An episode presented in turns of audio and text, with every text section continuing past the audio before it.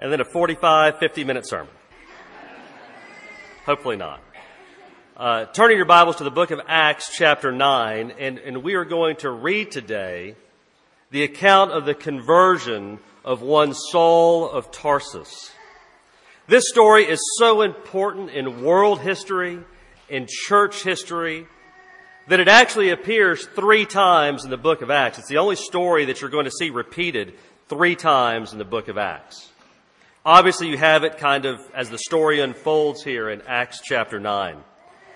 You're also going to see Paul recount his conversion in Acts chapter 22 in his sixth sermon after he's arrested at Jerusalem and he's, he's preaching to the crowds who, who are wanting his head and, and he tells them the story of his conversion. He tells the story again uh, at Caesarea to King Agrippa. Uh, this time in a, another hostile audience. And King Agrippa, you know, throws his hands up and says, you know, what, what are you doing here? And Paul insists at that point that he appeal to Caesar.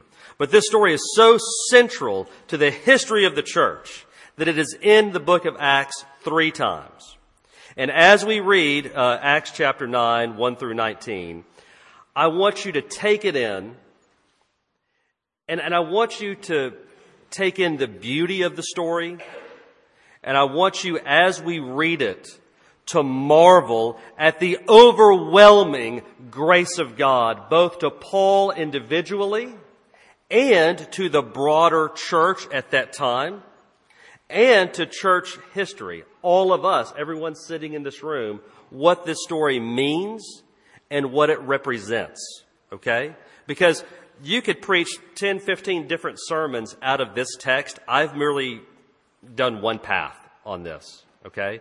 So as we read it, take it in.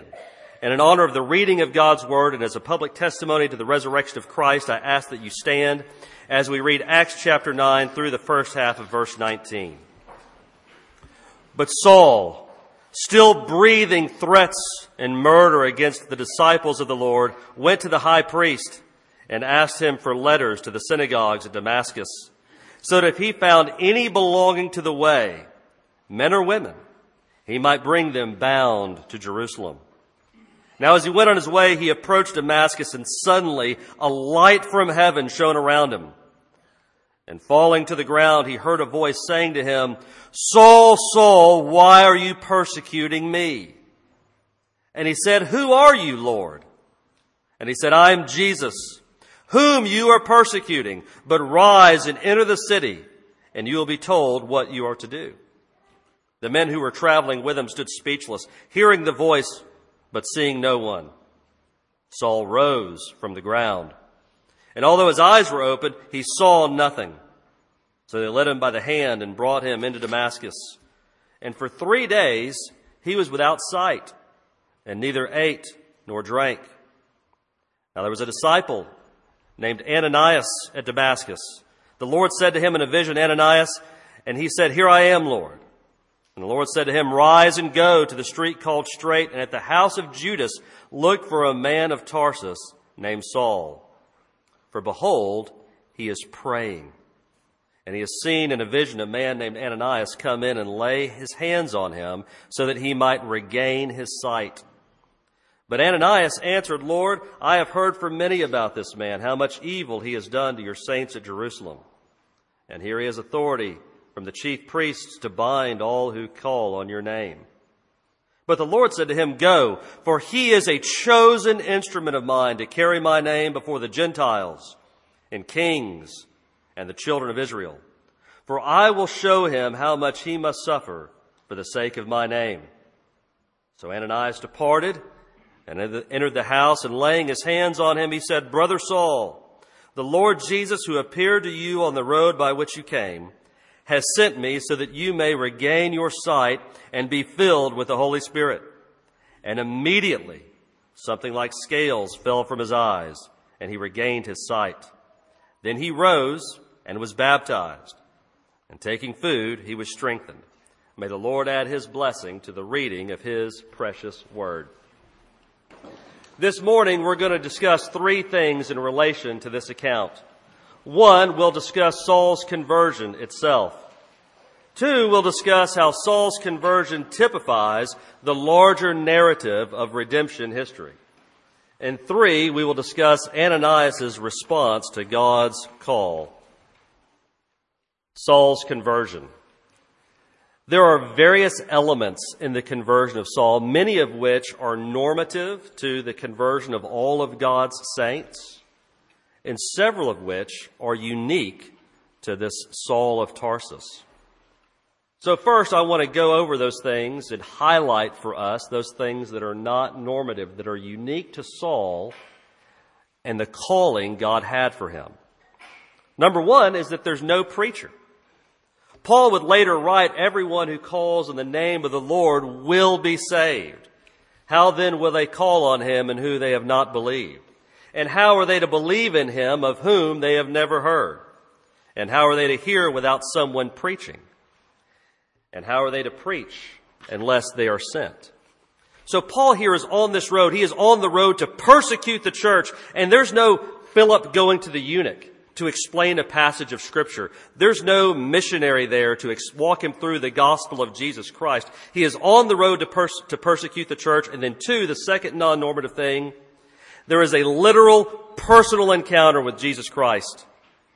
There's a sense in which every saint of God has an encounter with Jesus Christ upon the moment of our salvation. But with Paul, it's different here. The Lord appears to him, or the voice comes to him. There's a great light, the glory of God shines about them. And he hears the voice of Christ.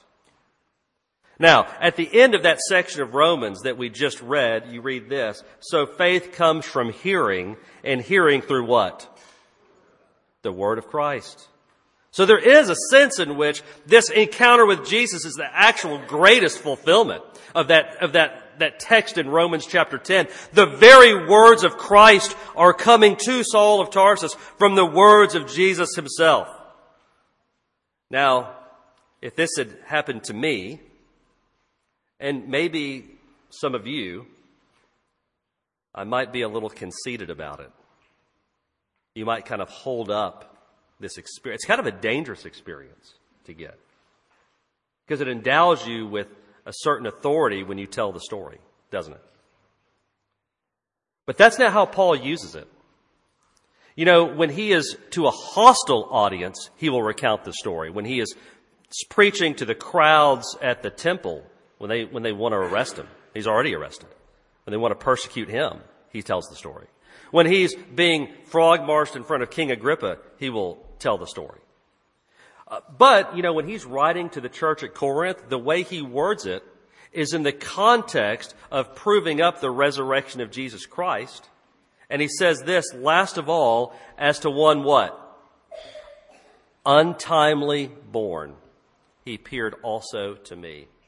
For I am the what? The least of the apostles, he says. Unworthy to be called an apostle because I persecuted the church of God.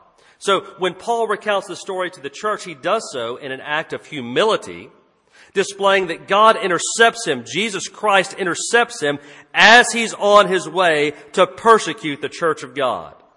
And so Paul doesn't lord this experience over people. Instead, he uses it to highlight the ultimate sovereign grace of our Lord and Savior, Jesus Christ. One other non-normative thing about this conversion is that in this moment, Paul is given a particular mission. Once he gets to the house of Judas and Ananias comes in, you can, get, you can see that he is my chosen instrument to carry my name before the Gentiles and kings and children of Israel. Now, in our text in chapter 9, that statement is given by our Lord to Ananias, right? But when Paul would recount the story later in Acts 26, he tells us that Jesus himself also told him this, that he had this mission to be the apostle both to the Jew and to the Gentile. So he gets a direct mission in that moment, which is a foreshadowing of the entire book of Acts, isn't it? That this is the mission of this Saul of Tarsus who had become Paul. For what does he do on every missionary journey that he goes on? He goes to the synagogues first, witnessing to the children of Israel. They kick him out. Then he goes to the Gentiles, and they get a lot of converts. And then what happens? He's held before King Agrippa. And ultimately, at the end of the book, he is awaiting trial before Caesar. And lastly, the non-normative thing we see is the associated miracles with the conversion of Saul of Tarsus. And I want to say here that the conversion of every soul, the conversion of every one of you, the conversion of Jen and Jossie who were baptized this morning, every conversion is a miracle wrought by the Holy Spirit. Every one of them. But this particular conversion is associated with other miracles besides the audible voice of Christ and that light that shone uh, on the people that Saul was with and on Saul. And as we've noted before, the miracles in the book of Acts are there for two reasons. One is to verify the messianic claims of Jesus Christ, and two is to validate apostolic authority. And so the voice of God verifies the messianic claims of Christ. Jesus, the voice of Christ to Saul of Tarsus, why do you persecute me? And note there too, and I don't, I don't want to lose this point. Who is Saul persecuting? He's persecuting the church. What is the church? The church is the body of Christ. When the world or anyone persecutes you individually as a child of God, or the corporate church or Sylvania church, they are persecuting Jesus Christ and praise God that's how he considers it. And Christ is going to protect his church and he's going to fulfill his mission. And so the voice of God appearing, the voice of Christ appearing to Saul there, or being heard by Saul there, verifies Christ's messianic claims. And then incorporating Ananias and the, and the blindness, and the scales falling from the eyes, and the vision given to Ananias, those things will ultimately validate the, ap- the apostolic authority of who will become the Apostle Paul. But what's normative? I mean, that's interesting. And if you read that, you can bask in it, and then you'll, you'll, you'll just kind of wonder, well, how, what does that mean for me? Which is not how you should read the Bible, but I, but I know that's how we often read the Bible. So I want to show you some things that are normative. And I want to praise God for each one of these things. Number one is that God initiates this conversion. It, I don't know if this is still so, but when, in the 1990s, there was a movement called the seeker sensitive church movement. I don't know if that's still a thing. But I'm here to tell you on the authority of Scripture that we should be sensitive to the seeker. But the seeker is not the sinner Saul of Tarsus. The seeker is our Savior, Jesus Christ of Nazareth. The seeker is the Holy Spirit of God who is going to wrest every, every Christian from the control of the wicked one and bring all the children of God to glory. For we know that if you are born again, you are born not of blood, nor by the will of the flesh, nor by the will of man, but of God. Truly, truly, Jesus said, I say to you, unless a man is born of water and the Spirit, he cannot enter the kingdom of God. That which is born of the flesh is flesh, and that which is born of the Spirit is spirit. Do not marvel that I said to you, you must be born again. Saul of Tarsus discovered in this moment that it is the Spirit who gives life, and the flesh is no help at all. So one, it's normative that God initiates this conversion, that he seeks out the one whom he will save. And two, we see a demonstration of God's sovereign grace because all, God always gets his man. And salvation for the sheep of God is a certainty. Jesus said, all that the Father will give me will come to me and whoever comes to me I will never cast out. I give them eternal life, he said, and they will never perish, and no one will snatch them out of my Father's hand. We serve a sovereign king. We serve the only sovereign king. And I don't care what you're the leader of. There's a story in Daniel we read about King Darius, who was the king of Babylon. Powerful man, most powerful man on earth. And Darius had a number of leaders under him, 120 of what they called satraps. And Daniel was the chief among these. And in fact, Darius loved Daniel so much, he wanted to put Daniel in charge of the entire kingdom. And as you can imagine, this provoked a great amount of jealousy for the non-Hebrews who were satraps. and they conspired together about how they could entrap Daniel. They wanted to kill him. And so they engage in flattery to the king. And they encourage him to enact a law. And that law said that for su- such amount of time, you can't petition any god or any man for anything except for King Darius. As they knew that Daniel was faithful. And Darius is so flattered, he signs the edict into law. Daniel knows he signs it into law. And Daniel opens up that window, faces Jerusalem, and prays. And he gets caught. And he's arrested. And these conspirators, they go to the king and they say, Didn't you make this law? And he says, Yes. Isn't it true that in Babylon, when you write a law like this and you sign it, that it's irrevocable? He says, Yes. And then they proceed to condemn Daniel right in front of him. The king's heart breaks. He's stuck. We read, Then the king, when he'd heard these words, was much distressed. And he set his mind to deliver Daniel, and he labored till the sun went down to rescue him. But he couldn't do anything. He was a king who could not deliver. And ultimately, he throws his hands up and says, May your God, whom you serve, continually deliver you. We serve a sovereign king who, when he sets to deliver someone, he delivers them. As we noted last week, redemption is a three-legged stool of bondage, ransom, and deliverance. You are in bondage to sin and death. Jesus Christ paid the perfect ransom on the cross. And all of his saints are delivered from their sins. And Paul was delivered. And he was delivered to something. Just as the children of Israel were delivered to the promised land, when you are saved, you are delivered to something for good works in Jesus Christ to bring glory to His name. In verse 15, we can see that the Lord said to Ananias, Go, for he is a chosen instrument of mine. Now, this word instrument Paul would later use in Romans chapter 9. You'll recognize it as the word vessel in most translations. For Paul would write, You will say to me then, why, do you, why does he still find fault? For who can resist his will? But who are you, O man, to answer back to God? Will what is molded say to his molder, Why have you made me like this? Has the potter no right over the clay to make out of some, make out of the same lump one vessel for honorable use and another for dishonorable use? What if God, desiring to show his wrath, to make known his power, has endured with much patience vessels of wrath prepared for destruction, in order to make known the riches of his glory for vessels of mercy, which he has prepared beforehand for glory? Paul knows that he was a vessel or an instrument of wrath, intent upon bringing wrath to God's people.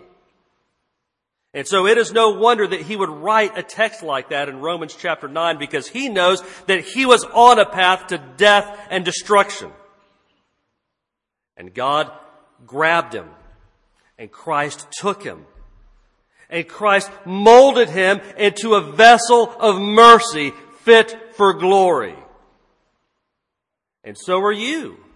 If you are a child of God this morning, God has made you a vessel of mercy fit for glory. And let me tell you something, you need to act like it. And I don't just mean we need to be better. I mean that we need to rejoice that Christ is going to use us to bring glory to His name. And we need to be encouraged by that. Now, how else is it normative? I mean, we could, we're not going to do it, but we, because we've got Discover Sylvania. But I could go through a, just a laundry list. I mean, the life of Saul is fundamentally changed after his conversion. Your life better have been fundamentally changed after your conversion. There is total surrender by the Saul of Tarsus. Let me tell you something. Saul of Tarsus, later Paul, he believed in lordship salvation. He opens with, Who are you, Lord? And he immediately submitted his life to Christ. There was none of this carnal Christian business with the apostle Paul. He wouldn't stand for it. If you are changed, if you are a child of God and you have been made something new, you will be something new. You will bear fruit in keeping with repentance. So he totally surrendered. Again, he's ready to serve. If you're a child of God, once you've been converted, you should be looking for ways to serve in Christ's church. And let me tell you something. I know there's seasons. I know that there's seasons. I know there's seasons we have where where you need to serve is your home. And that's, that's where you need to be. There are seasons you have, you may have a sick loved one and you may be tending to a, an ill parent. That's your ministry. But let me tell you something. You need to be all in in serving Christ through His church. All right, that season isn't going to last a lifetime. We need to all be looking for opportunities to serve Christ in His church to bring Him glory. And again, you see that this Saul of Tarsus, when he's converted, there is immediate obedience. Immediate obedience.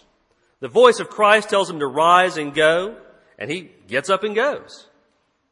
He follows Christ in baptism once the scales have fallen from his eyes. And he fulfills his call. He fulfills his call to be the apostle to the Gentiles and to Israel and to kings. So with con- the conversion of Saul, we see some things that are not normative we see some things that are normative, but I also want to note this that the conversion of Saul of Tarsus, like every conversion, is a picture of Christ's death and resurrection. Now, there's a sense in which that's true for all of us, that we have all gone from spiritual death to spiritual life. The Spirit of God has vivified you. He has made you alive. He has given you a new heart and a new spirit.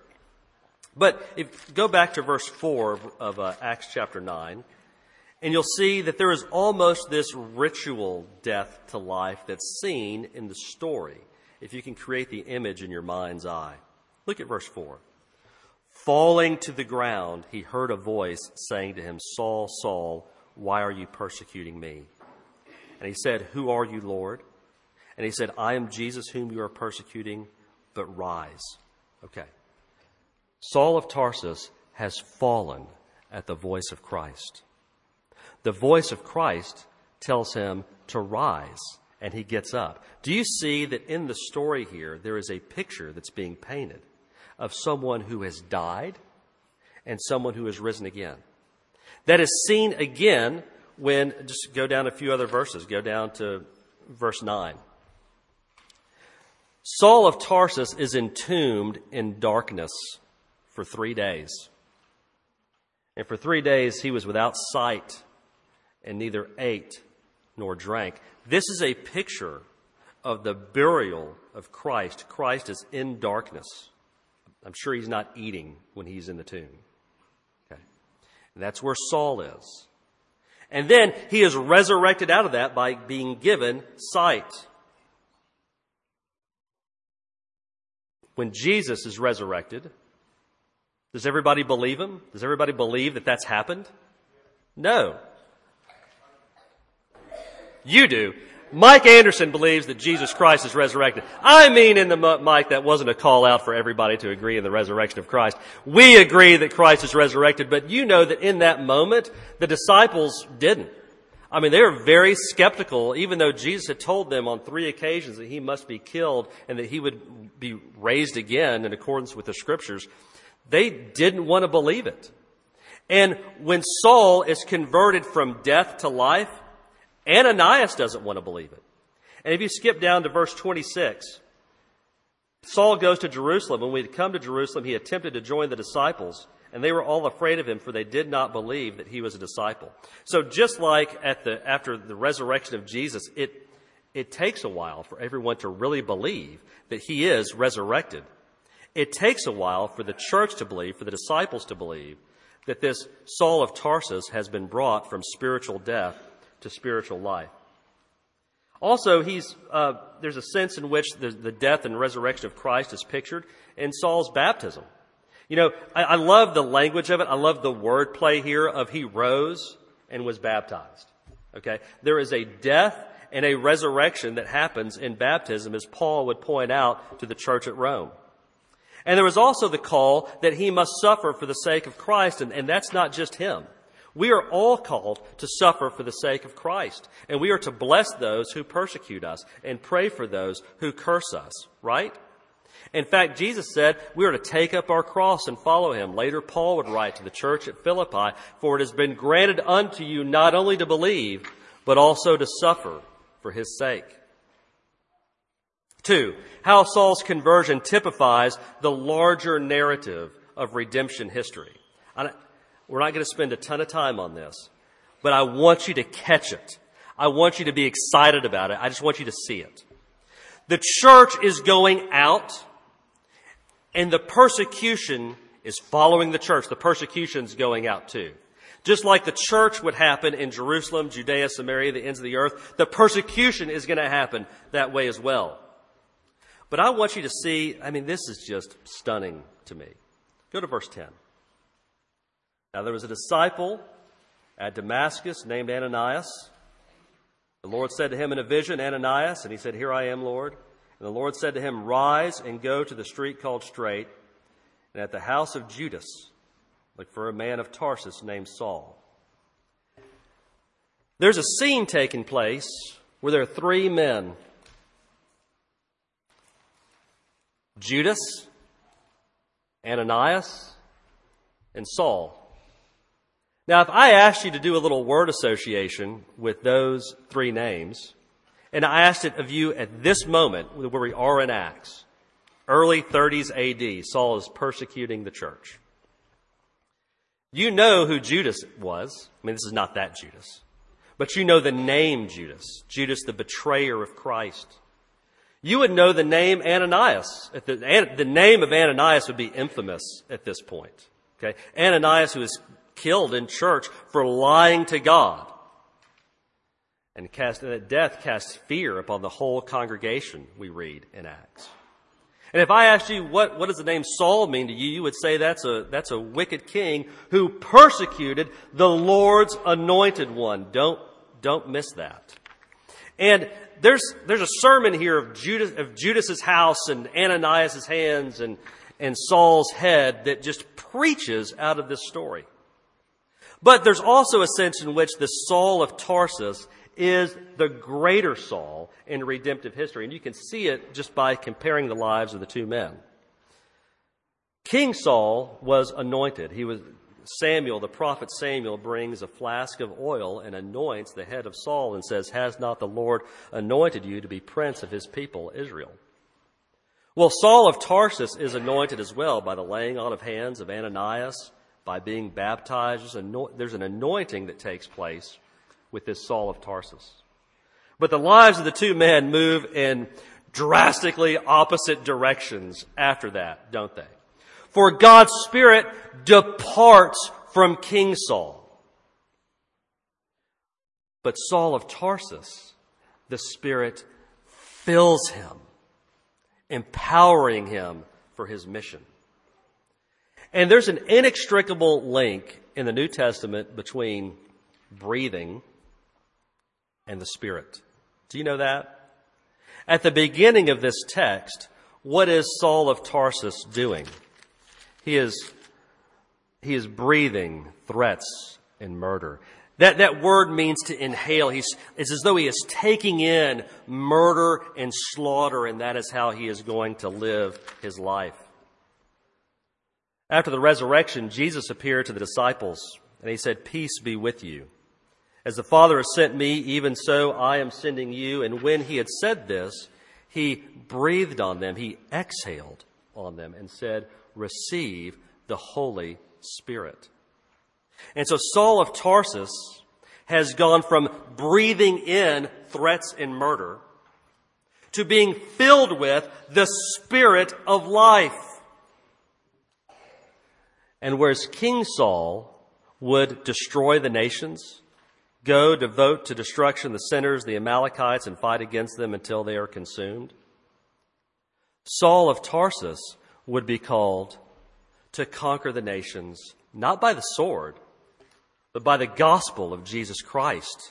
There is a great picture of redemption history here by comparing these two men. Three, I want us to look at Ananias's response to God's call. Put yourself in the position of the early church. Okay? You've been persecuted in Jerusalem. Peter and John, they keep getting arrested. All right? They've driven you out. Stephen has been martyred. It's been overseen by this young Pharisee named Saul. And people in that scene are kind of making an unholy sacrifice, laying their cloaks at the feet of that man. And now, what has he done? And this is unique in Acts. Yes, there are people who go around kind of harassing the apostle Paul later, but nobody through the rest of Acts is just like going out to arrest him like, like this. There's nothing else like this in Acts that, that mimics what Saul was doing here. Nothing to that degree. And so who is this man? He is going around trying to arrest people and frog march them back to Jerusalem. That's what he's trying to do. It'd be terrifying. I mean, when you convert to Christ at this time, I mean, there's a sense in which you're severing ties to your community. It's frightening. And now he's going to try to arrest people. And so what would your prayer request be? If we were praying, if we were praying in, in the early church and we were gathered together on Sunday morning on the Lord's Day, and we knew that this, this terrorizer of Christians was going about trying to arrest people and bring them back to Jerusalem to stand trial, both men and women, you'd probably pray for his conversion, wouldn't you? And God overwhelmingly and decisively answers that prayer request. I mean, he answers it. And he tells Ananias that he's answered it. And Ananias says, Lord, I've, I've heard a lot about this guy. Um, how much evil he has done to your saints at Jerusalem, and here he has authority from the chief priest to bind all who call on your name. Now, that is a very respectful response, right? I mean, it, it, in other words, he, he doesn't just say, there's no way, okay? Cautious optimism. There's cautious optimism there, all right? And Jesus is very tender, isn't he, in his response to him? In other words, this is not you know, where were you when I formed the world response. Okay? This, this response from Jesus to Ananias, I think is a, is a great kindness to him. Where he says, Go, for he's a chosen instrument of mine to carry my name before the Gentiles and kings and the children of Israel. For I will show him how much he must suffer for the sake of my name. Now, there may be a sense in which Ananias gets a little schadenfreude right there at that last sentence. Okay, I hope that he didn't. Okay? But it is a beautiful kindness when God reveals his plan to his people because he does not have to do that. I mean, he could just demand that you trust him. But Ananias does trust him. What happens when Ananias goes to this man's house and he sees Saul praying? What does he do? He immediately goes over there. Now, what, what does he know about Saul? That he is binding men and women to bring them back to Jerusalem, that he's trying to arrest them. Okay? Now, Yes, he has the Word of God. We have the Word of God. I submit to you that Ananias trusts Christ's Word far more than perhaps many of us do. Okay? And he goes right up to this terrorist who's praying and he lays his hands on him. And his first words, he hasn't heard from him yet. Ananias speaks first. It's brother Saul. Isn't that beautiful? Isn't that a statement of faith by this man? Last week we talked about what it takes to be ready for God's call in your life. And we talked about how one, you have to be reading and in God's Word. Two, you have to be uh, uh, sensitive to the Holy Spirit's prodding. And we need to be ready for joyful boldness at the calling of God. And Ananias here is ready to be joyfully bold because it is an act of boldness to walk into this room and walk up to this violent man and lay your hands on him and just tenderly say, Brother Saul. And don't miss the imagery of laying hands here. Laying on of hands is also a euphemism in Acts of arresting people. So when the apostles are arrested earlier in Acts, you'll, you'll read the, high, the, high, the chief priests and the scribes uh, sent men out to, to arrest them, and in, in a literal translation, it'll be lay hands on them. Okay? Later, in Acts chapter 12, you'll read that Herod Agrippa sought to lay, quote, violent hands on the apostles, on James and John and the other disciples, ultimately kills James. But here it is the tender hands of a saint of God coming upon the now converted head of Brother Saul. So here's the point. And this is what I want you to get out of Ananias. And, because you, you could preach this a thousand different ways, right? You could preach this just as a conversion story. You could preach this as what does Ananias do? I really think there's a great sermon there on Judas's house, Ananias' hands, and Saul's head, but I just couldn't do it. Here's, here's what I want to leave you with, okay? Sometimes we are so steeled up and so tensed up to be ready for the persecution. Okay? Sometimes we're so ready for the other shoe to drop, ready to lean on God for that, that we're unprepared for a glorious and decisive and overwhelming answer to prayer and blessing in our lives individually and in your family and in this church. Do you believe that? God has overwhelmingly blessed us. I was thinking about it this week. Do you know how many? I asked, we had 204 people at Wednesday night prayer meeting signed up for the meal. Okay, 204 people. I texted Katrina this week. I said, What's the record for the number of people that we've had at the Wednesday night meal? She said, 204. Last week in this, and listen, this is not, I'm not the numbers guy. I'm not like the churches, we're being blessed if we have more people. That's not the point of this. Okay? Don't, I'm not health and wealth guy. Okay? That's the caveat. But just hear me. Over the past four months, how blessed have we been? And I feel like a lot of times we as a congregation have been, Shane McGuire has been ready for the other shoe to drop. But sometimes God's just going to overwhelmingly bless you. Sometimes God sees his people and he sees that his sheep are in need. And it turns out that he loves his sheep and that he doesn't think of sheep as stupid. He thinks of them as helpless and valuable. And he's here to protect them and he's here to hold them and he's here to tend to them because he is the good shepherd. You with me? I, four months ago, we weren't praying for record numbers of people on Wednesday night meal. Were we? Four months ago, we had, you know, 320 something people, 330 people at a Sunday service. We had 371 people in here last week. I have been praying for the other shoe not to drop. And I'm telling you, Shane McGuire, at times over the past four months, has missed the overwhelming blessing of God in this body. And I just want to encourage you this morning to be open to the idea that God loves us so much that He answers our prayers and He goes beyond the answer to our prayers and He loves us with abundance. The thief comes to steal, to kill, and to destroy. But Jesus said, I have come that you may have life and have it to the full. Let's pray. Father, what a beautiful story of your majestic grace that we see in the conversion of this Saul of Tarsus. Father, at a time when the, when the church would be in trepidation and fear, you, you blessed them by not just taking out this wicked man, but by converting him, by bringing him from death to life. We marvel at that expression of love, not, not only to Saul of Tarsus, but to the broader church. Father, thank you for loving us. Thank you for saving your people. Thank you for tenderly caring for us. Cause us to receive this word, this word of encouragement from the early church and to take it with us in confidence in you in our daily walk. In Christ's holy and precious name we pray. Amen.